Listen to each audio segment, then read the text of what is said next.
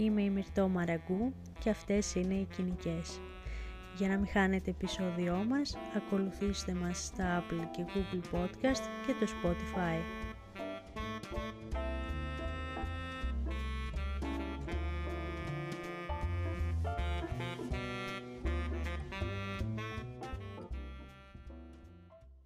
Γεια σας κοινικές και κοινικοί. Είμαι η Μυρτώ ε, έχω μαζί μου τη Μαρία, δεν έχει φύγει ακόμα, την κρατάω εδώ στο, στο στούντιο. Γεια σου Μυρτώ, γεια σας όλους. Ε, λοιπόν, ε, είπαμε ότι θα συνεχίσουμε με τη μελαγχολία των millennials. Αυτή τη φορά θα επικεντρωθούμε σε ένα άλλο θέμα, στις διαπροσωπικές σχέσεις. Ε, διαπροσωπικές σχέσεις εννοώντας ε, φιλίες. φιλίες και έρωτες σχέσεις έτσι ερωτικές. Ε, δεν ξέρω, θέλεις να ε, ξεκινήσεις με κάτι να, ή να κάνω εγώ τις ερωτήσεις; Κοίτα, εγώ θέλω να καταθέσω ε, μία έτσι...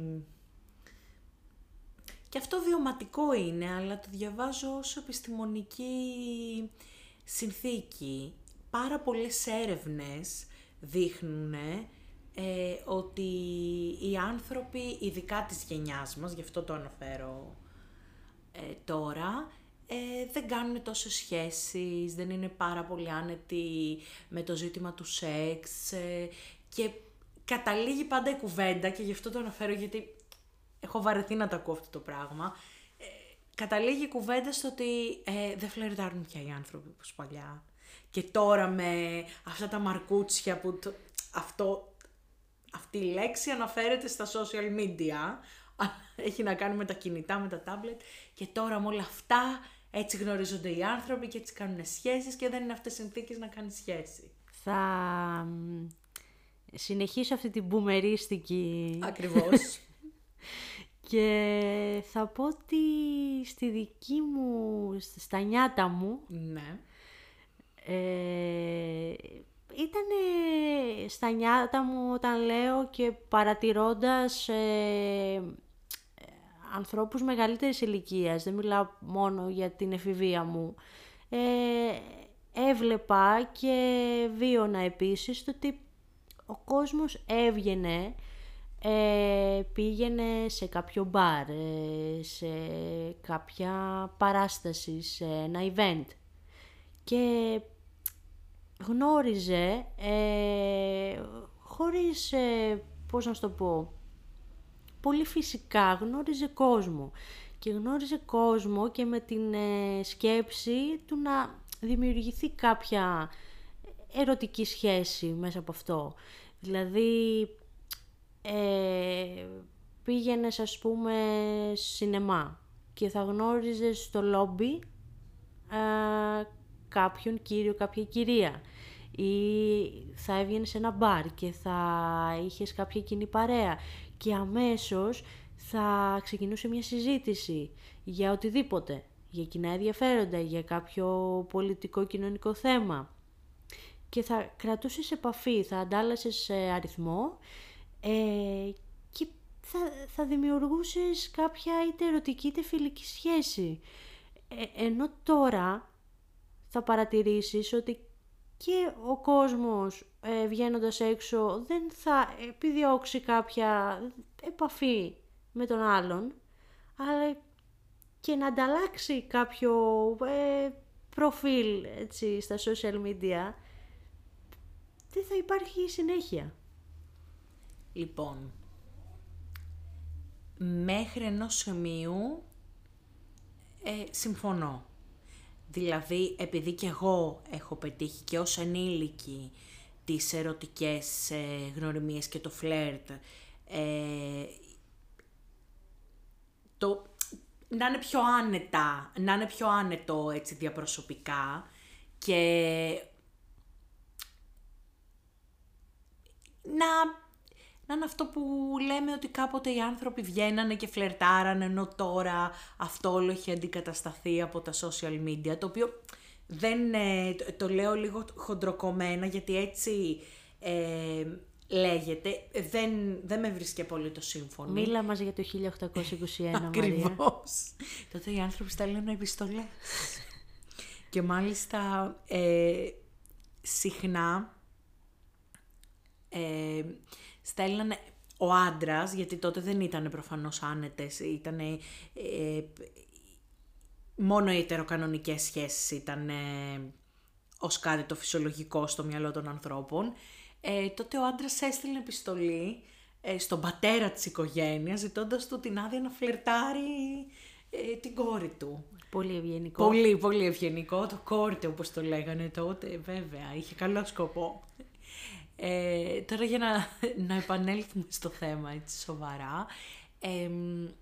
εγώ νομίζω ότι πράγματα τα οποία ε, τώρα τα έχουμε ρίξει ε, στα, στις γνωριμίες μέσω social media υπήρχε, υπήρχαν πάντοτε. Δηλαδή το ghosting για το οποίο τώρα Έγινε χαμός, ναι. δικαιολογία, ναι, ε, τις γνωριμίες μέσω social και εφαρμογών και δεν, δεν είναι καινούριο. Το ghosting υπήρχε και στις γνωριμίες ε, της από κοντά και στο φλερτ σε ένα λόμπι. Μην με παρεξηγήσεις, ε, φυσικά και υπήρχαν και, το, Φυσικά. και να σου πω την αλήθεια ήταν και χειρότερο τότε γιατί δεν μπορούσες να, να ξέρεις αν ο άλλος πέθανε ή... ε, Συμφωνώ. Τώρα τουλάχιστον το ανακαλύπτεις από το facebook. συμφωνώ, συμφωνώ. Εννοείται.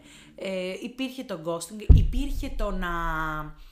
Ε, το- η απιστία. Ε, υπήρχε, υπήρχανε. Απλώς τώρα ίσως είναι πιο εύκολο να το ανακαλύψεις. Ε, να το ξεσκεπάσεις, να το πω έτσι. αν έχεις πολύ καλή κολλητή που ξέρει από αυτά.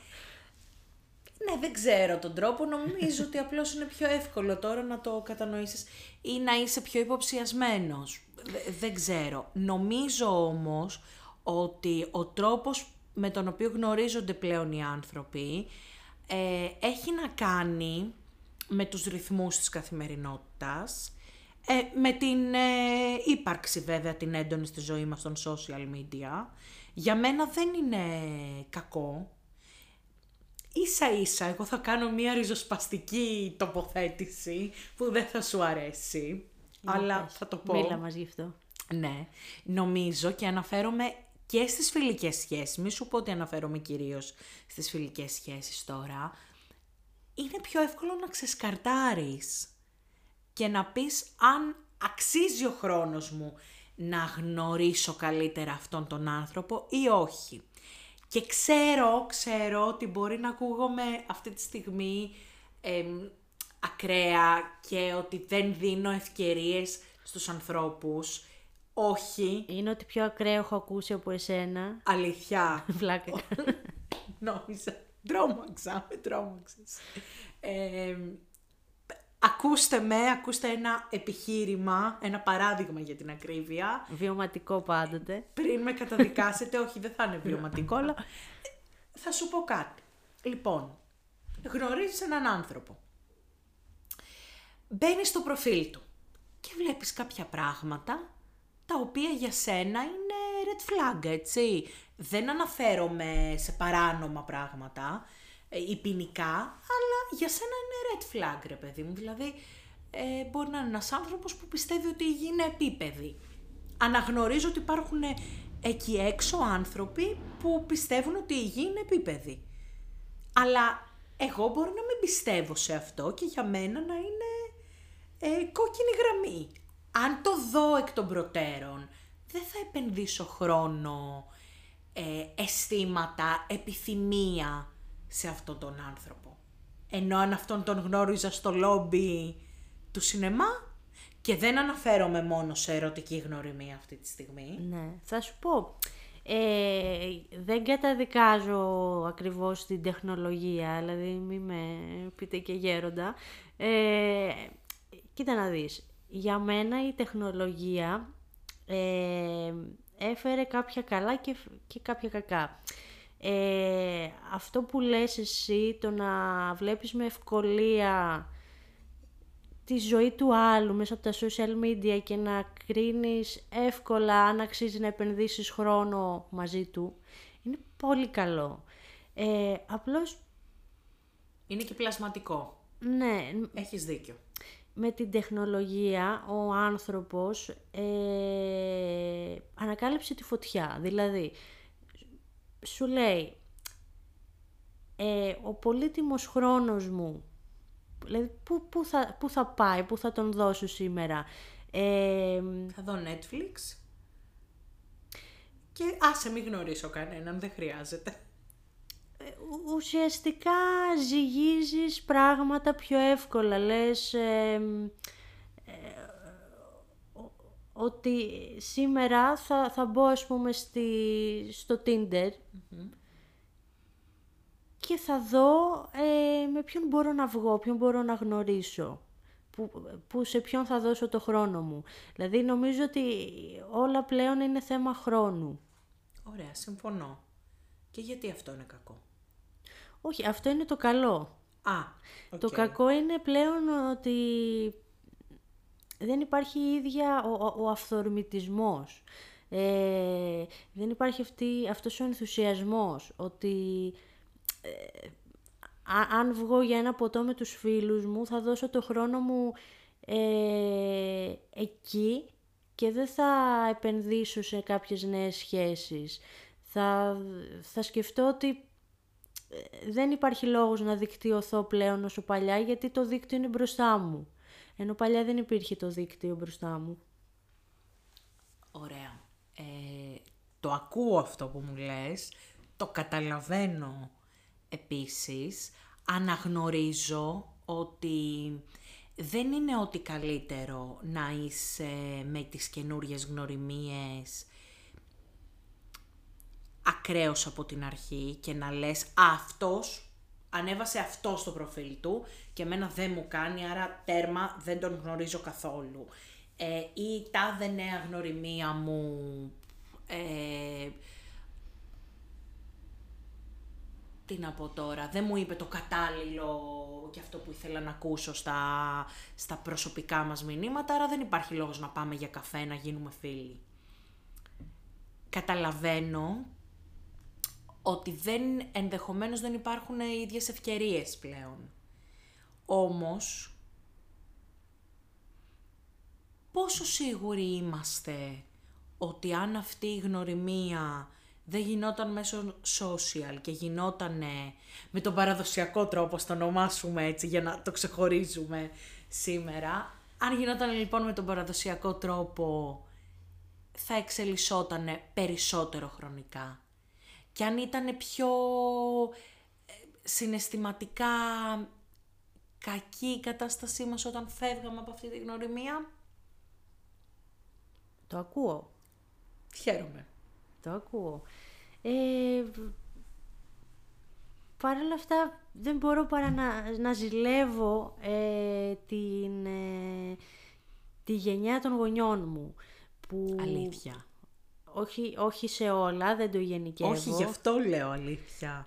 Ε, από την άποψη ότι γνωρίζονταν ε, έτσι σε έναν εξωτερικό χώρο, ότι δικτυώνονταν, ε, υπήρχε αυτή η αθωότητα που δεν υπάρχει πια. Και μη με κοιτάς έτσι, μη με κοιτάς έτσι. Ε, Σίγουρα μπορείς να καταλάβεις καλύτερα πλέον ε, από τους άλλους ε, κάποια red flags όπως είπες ή κακοποιητικές συμπεριφορές που ενδεχομένως εκείνη την εποχή ενδεχομένως σίγουρα κρύβονταν στο σιρτάρι. Και ίσως δεν τις ε, αναγνωρίζαμε ως κακοποιητικές ή τοξικές συμπεριφορές. Υπάρχει και αυτό, εννοείται. Απλώς ζηλεύω αυτή την αθωότητα που, που δεν έχουμε πια. Δηλαδή, πλέον δεν, δεν έχεις αθωότητα. Πλέον ε, το παραμικρό ε, σου κινεί υποψίες. ε, σε κάνει να σκέφτεσαι διπλά αν θα βγεις με κάποιον. Ναι. Έτσι είναι η ζωή πλέον. Πλέον, ναι. Συγγνώμη, συγγνώμη που το λέω έτσι. Δεν θέλω καθόλου να υποτιμήσω αυτά που λες. Όμως, σκέψου τη συνθήκη του να σε πάρει ο άλλος από πίσω στο δρόμο και να μπει μαζί σου στο λεωφορείο και να σου πει μου αρέσεις. Θες να σου δώσω το τηλέφωνό μου; Πώς νιώθεις γι' αυτό; είπαμε, αυτό είναι ακραίο, δεν θα το γενικεύσουμε εκεί. Δεν είναι ακραίο, γιατί κάποτε συνέβαινε και το κανονικοποιούσαμε ως ρομαντικό. Ξέρεις πόσες ταινίες υπάρχουν εκεί έξω της παραδοσιακής εποχής, με παραδοσιακές γνωριμίες και δεν αναφέρομαι ε, σε ταινίες ε, εποχής, αναφέρομαι σε ταινίες που δείχνουν τη δεκαετία του 90 ή του 2000, όπου βλέπει κάποιος κάποιον στο δρόμο και τον παίρνει από πίσω για να του πει ότι του αρέσει και, και, και, και, και μετά είναι η απάντηση και πώς θα του πει ότι του αρέσει και θέλει να γνωριστούν. Social media. Η απάντηση. Εδώ θα κάνω ένα reference από το How I Met Your Mother. Ε, που είχε πει ότι όλα είναι μία κλίμακα. Αν ο άλλος σου αρέσει πολύ, θα το... Πάρ' τον από πίσω. Όχι, από τη θέση του να σε πάρει εσένα κάποιος από πίσω. Αν ο άλλος σου αρέσει πολύ, ε, θα το κανονικοποιήσεις. Αν όμως δεν σου αρέσει, θα το καταδικάσεις. Ε, εμένα μου φαίνεται, να το πω αλλιώς, αυτή την εποχή, αυτή η κίνηση, μου φαίνεται προβληματική. Σε αυτή την εποχή θα συμφωνήσω ναι. κι εγώ. Θεωρώ δηλαδή ότι τα social έχουν στο κομμάτι των γνωριμιών έχουν πάρα πολλές προβληματικές και δεν πρέπει να ξεχνάμε ότι υπάρχουν άνθρωποι που τα χρησιμοποιούν εγκληματικά και το λέω αυτή τη λέξη με την κυριολεκτική έννοια της, δηλαδή εγκληματούν μέσω των social. Ε, θεωρώ όμως ότι υπάρχουν και κάποιες δικλείδες ασφαλείας. Δηλαδή, μπορείς να σταματήσεις κάτι πιο εύκολα. Όταν το έχεις ξεκινήσει μέσω social εννοώ. Ε, φυσικά, δεν πρέπει να, να ξεχνάμε ότι υπάρχουν συμ, συμπεριφορές που είναι εγκληματικές και που ακόμα δεν μπορούν να χαρακτηριστούν ως εγκληματικές, ακριβώς γιατί τα social είναι ε, κάτι πολύ καινούριο. Δηλαδή, μπορείς να εξαπατήσεις έναν φίλο σου μέσω social, φίλο σου σε εισαγωγικά, ε, και αυτό να μην θεωρείται ποινικά ε, παράνομο. Ενώ, αν το έκανες με τον παραδοσιακό τρόπο, να μπορεί ε, να θεωρηθεί παράνομο. Και αυτό μην το κάνουμε μόνο, μην το αναφέρουμε μόνο για τις φιλικές σχέσεις και στις ερωτικές σχέσεις, ακόμα και εργασιακά. Σίγουρα το ίντερνετ έχει βοηθήσει πάρα πολύ α, σε, σε ανθρώπους ε, εσωστρεφείς ή που έχουν ενδιαφέροντα ε, λιγότερο κοινά από τους υπόλοιπους ανθρώπους. Δηλαδή ε, έχει ενώσει κόσμο, έχει καταφέρει να ενώσει κόσμο. Και τώρα στην καραντίνα, στις καραντίνες μάλλον ήταν Πολλές. παραπάνω από μία, δεν θέλω να το ξεχνάμε. να σου πω κάτι, εγώ αισθάνθηκα... Πω, αυτό δεν ξέρω αν είναι καλό ή κακό που, που το αισθάνθηκα, αλλά θα το πω. Δεν αισθάνθηκα ότι έχασα τους φίλους μου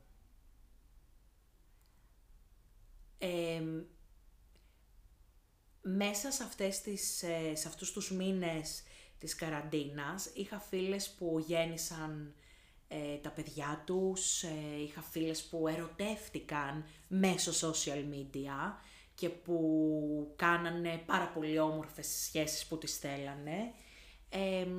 είχα την οικογένειά μου που δεν την είδα για περίπου ένα χρόνο και ενώ ένιωσα ότι μου έλειπε πάρα πολύ η επαφή μαζί τους, δεν ένιωσα να μου λείπουν πνευματικά οι συζητήσεις μας, ο άνθρωπος που γίνομαι όταν ε, μιλάω με αυτούς τους ανθρώπους.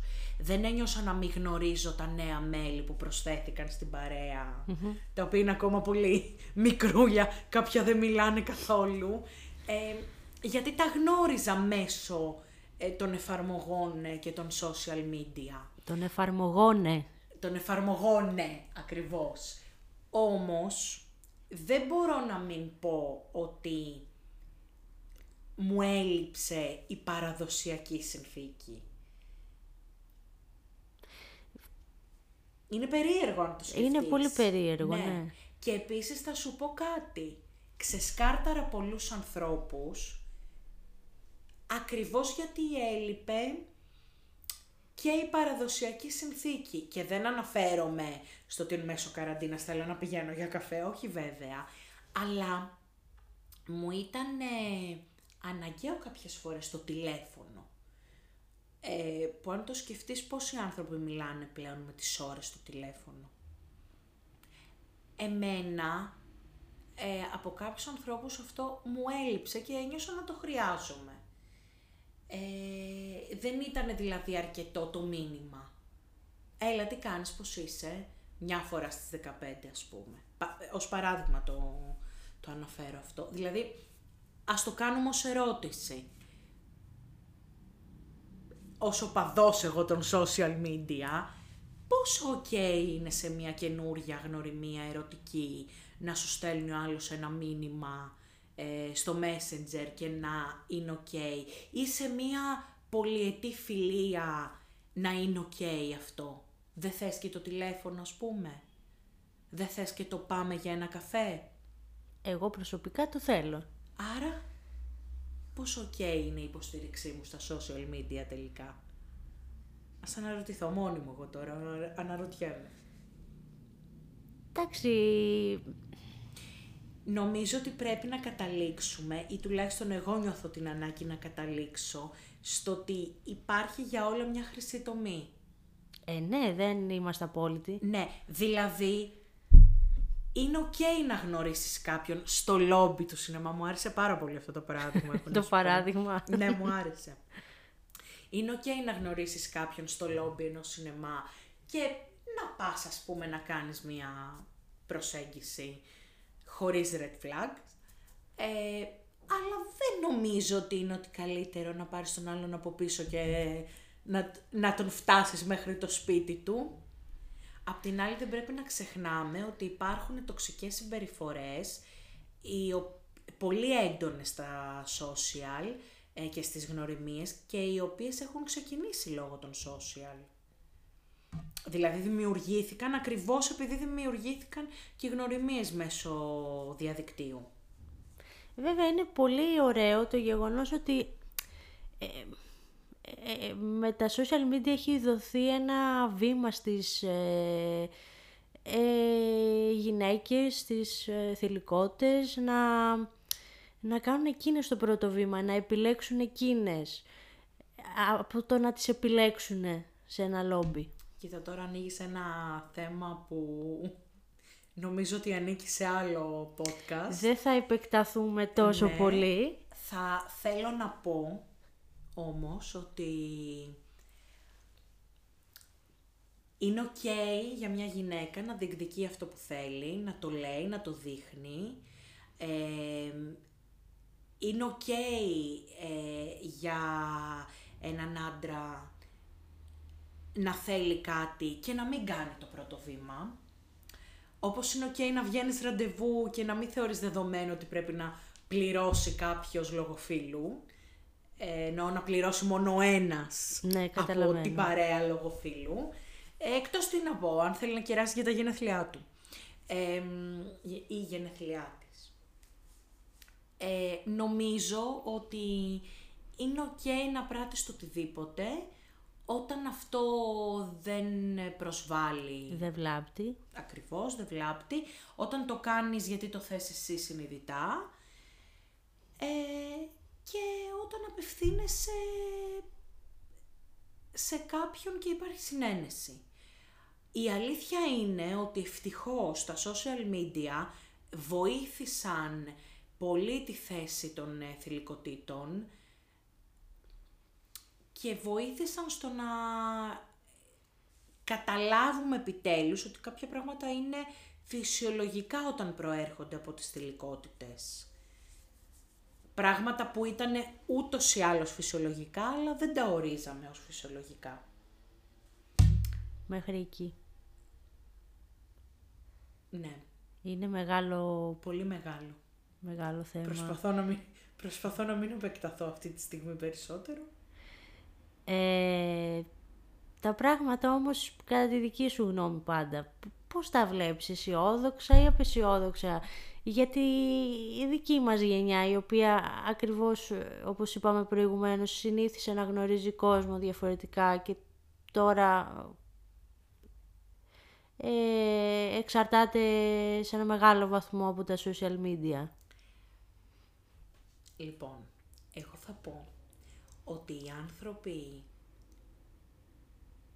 που δ- για τον οποιονδήποτε λόγο, είτε προσωπικό είτε κοινωνικό, για τον οποιονδήποτε λόγο, δυσκολευόντουσαν ή δεν γνωρίζανε καθόλου άτομα με τον παραδοσιακό τρόπο, ενδεχομένως δε- δεν το κάνουν και τώρα. Ε, ούτε πιστεύω ότι οι αξίες ε, διαβρώθηκαν ε, και οι γνωριμίες γίνανε πιο εύκολες και πιο επιφανειακές ε, λόγω των social media.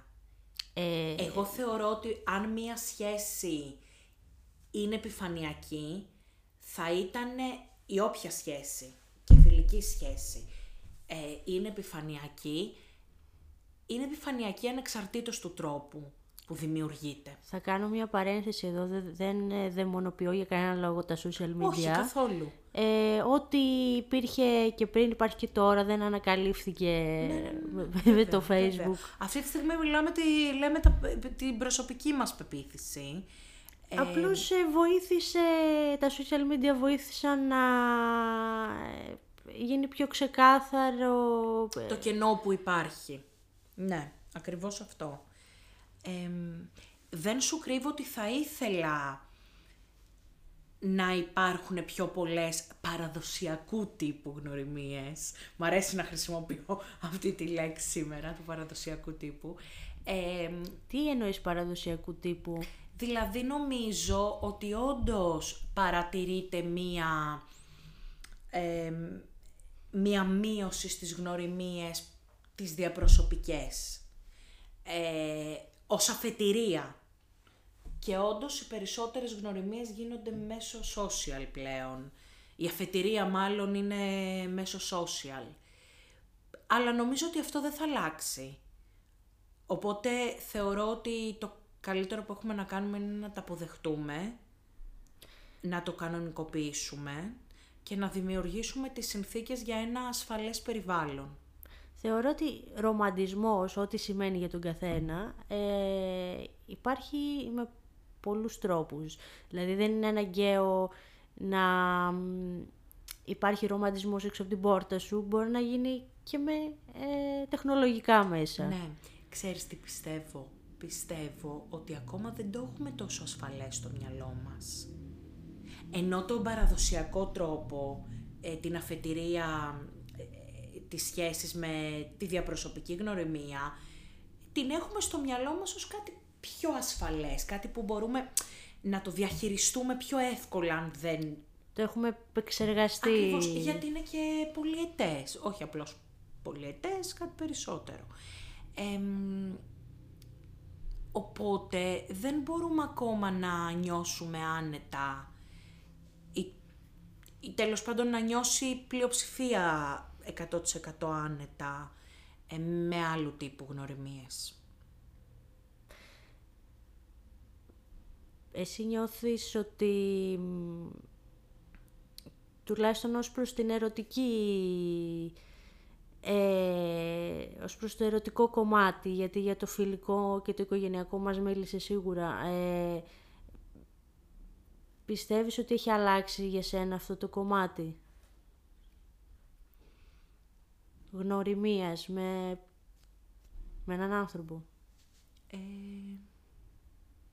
κοίτα να δεις. Επειδή Πόσο... Ε, πώς το νιώθεις μέσα σου, σε έχει επηρεάσει αυτό το συγκεκριμένο Ε, πράγμα; με έχει επηρεάσει. Είμαι άνθρωπος που έζησε και τα δύο πολύ έντονα. Ε, έζησα και την αλλαγή πολύ έντονα. Έχω, υ- είμαι ο άνθρωπος που ε, έχω γνωρίσει ε, κάποιον στο Μετρόπολης, το, το δισκοπολείο, ε, γιατί ας πούμε έτυχε να πιάσουμε και οι δύο το ίδιο CD. Και ξέρω ότι μπορεί να ακούγεται ως σκηνή από ταινία, αλλά είναι μια πραγματικότητα. Μου έχει συμβεί και με αυτόν τον άνθρωπο να βγούμε, ε, να έχουμε ένα μέλλον τέλος πάντων πέρα από τη συγκεκριμένη ημέρα. Αλλά δεν νομίζω ότι αυτό ήταν είτε καλύτερο είτε χειρότερο. Το αντιμετωπίζω ως κάτι το νοσταλγικό. Δεν νομίζω ότι έχει πεθάνει τελείως, απλώς έχει γίνει πιο σπάνιο πλέον. Οπότε έχει αλλάξει και για μένα, όπως και για όλους γύρω μου. Και θα σου πω και κάτι, ακόμη τι πιστεύω. Ακόμη και αν δεν έχει αλλάξει για μένα, για σένα, για τον διπλανό μας, έχει αλλάξει για τους γύρω του. Οπότε και εσύ πρέπει κάπως να ακολουθήσεις όλο αυτό. Την αγέλη. Ε, ναι, γιατί αν δεν το ακολουθήσεις είσαι εκτός. Και δεν είσαι εκτός και αν δεν είσαι μοδάτος, δεν πάει έτσι. Είσαι εκτός και μένεις εκτός. Δεν γνωρίζεις άτομα, δεν κάνεις παρέα. Αυτό που θα ήθελα έτσι σαν ευχή είναι το, το, το γεγονός ότι έχει γίνει τόσο δεδομένη η επικοινωνία και ότι μπορείς να επικοινωνήσεις με τον καθένα να πάσα Ε, Δεν σου αρέσει. Ουσιαστικά να μην ήταν τόσο δεδομένο εν τέλει. Δηλαδή να, να, ότι υπάρχει αυτή η, η δυνατότητα τελικά να μην το θεωρούσαμε τόσο δεδομένο. Κοίτα, έχει αλλάξει πάρα πολύ και το τι είναι φυσιολογικό και τι όχι. Δηλαδή πλέον μπορεί να σκεφτείς κάποιον τρεις η ώρα τα ξημερώματα και να του στείλεις εκείνη την ώρα μήνυμα στα social. Ε, ενώ παλιά δεν θα μπορούσες. Να πάρεις ένα τηλέφωνο να πάρεις τηλέφωνο ώρα. εκείνη την ώρα. Ναι, εκτός αν είναι κάτι πάρα πολύ ανησυχητικό ή είσαι πάρα πολύ ερωτευμένος, ή σου συμβαίνει κάτι τραγικό και πρέπει να μιλήσεις με τον φίλο σου.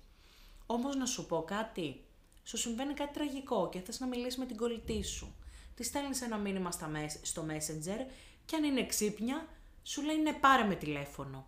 Γιατί στο τέλος όλης αυτής της κουβέντας νομίζω ότι υπάρχει ο συνδυασμός και υπάρχει η χρυσή τομή, αρκεί η εκάστοτε σχέση να το έχει επιτρέψει και το επιτρέπει μία σχέση όταν είναι ουσιαστική και είναι πραγματική και θα τολμήσω να πω και δοκιμασμένη. Και όταν αναφέρομαι σε μια δοκιμασμένη σχέση δεν αναφέρομαι ε, δεδομένα σε μια πολίτη σχέση. Μια σχέση μπορεί να είναι δοκιμασμένη λόγω συνθήκων και ας είναι ενός ή δύο ετών γνωριμία. Αλλά πάρε παράδειγμα και από εμάς. Πόσες φορές θα σε πάρω τηλέφωνο; Ε, βασικά όταν νόσησα κάθε μέρα. ναι. ναι. δηλαδή γιατί δεν έχω, δεν έχω βγάλει από μέσα μου τον παραδοσιακό τρόπο. Γιατί είμαι σε αυτή τη γενιά. Η επόμενη γενιά από εμάς όμως δεν το έχει τόσο φυσικοποιημένο γιατί δεν πρόλαβε να το ζήσει. Και είναι οκ για την επόμενη γενιά να προτιμάει έναν άλλον τρόπο. Μη σου πω ότι προτιμάει το texting παρά το calling. Ακριβώς. Όμως η μητέρα μου, η χι μητέρα για την ακρίβεια, μην το προσωποποιήσω τόσο πολύ. Ε, όταν ψάχνει το παιδί της, δεν μπορεί να, να σκεφτεί ότι α, θα στείλει ένα μήνυμα στο Messenger ε, ή κάτι τέτοιο. Θα το πάρει 300 φορές μέχρι να, να σηκώσει το τηλέφωνο. Αναφέρομαι στην προηγούμε, στις προηγούμενες πληθυντικώς γενιές από εμάς. Οπότε, στο τέλος αυτής της κουβέντας, εγώ προσωπικά καταλήγω ότι έχει να κάνει με το τι έμαθες ως φυσιολογικό μεγαλώνοντας. Δηλαδή, αν στα 15 σου ήταν ok ε, το τηλέφωνο, η γνωριμία, η διαπροσωπική, προφανώς στα δικά μας 15 ήταν γιατί Ε, εγώ όταν ήμουν 15 δεν υπήρχε το Facebook. Ναι, είμαι τόσο μεγάλη. ε, δεν μπορώ να το βγάλω από μέσα μου. Νομίζω το πιο σωστό κλείνοντας είναι να πούμε ότι ο κάθε άνθρωπος θα πρέπει, σε εισαγωγικά θα πρέπει να κάνει ό,τι, ό,τι θεωρεί κανονικό, ό,τι θεωρεί, ε, ότι νιώθει σωστό για εκείνον. Ε, φυσικά ακολουθώντας τις τάσεις ναι, της υπάρχουν εποχής. κάποιες κοινωνικές νόρμες τις, τις νόρμες. οποίες ναι, δεν μπορείς να τις ε, παραβλέψεις. Φυσικά χωρίς να βλάπτουμε τον άλλον και να σεβόμαστε τα, και τα όρια του άλλου. Ακριβώς, ακριβώς αυτό. Ωραία Μαρία, τελειώσαμε και με αυτό το θέμα. Ε, Σε ευχαριστώ πάρα πολύ που με είχες να κάνουμε αυτές τις κουβέντες. Με είχες καλεσμένη. Μου άρεσε πάρα πολύ. Και εγώ σε ευχαριστήθηκα. Ε, αν ε, δεν σχολιάσαμε κάτι που, αν αφήσαμε κάτι α- απ' έξω που θα θέλατε να, να αναλύσουμε, μπορείτε να μας το πείτε, μπορείτε να μας στείλετε μήνυμα στο Instagram. Θα χαρούμε πολύ να ακούσουμε και τις δικές σας ε, απόψεις. Ε, ε, εμείς αναλύσαμε ό,τι προβληματίζει εμάς τη δεδομένη στιγμή. Ε, Μπορείτε να μας πείτε κι εσείς ποιον τρόπο γνωριμιών ε, προτιμάτε; Πώς θέλετε να γνωρίσετε ε, ε, μια καινούρια φίλη, ένα καινούριο φίλο; Πώς φλερτάρει η νεολαία σήμερα, Μαρία; Πώς φλερτάρετε γενικά, ας μην πούμε νεολαίες; Αυτά από μας ε, θα, σας, ε, θα μας ακούσετε στο επόμενο podcast. Γεια σας.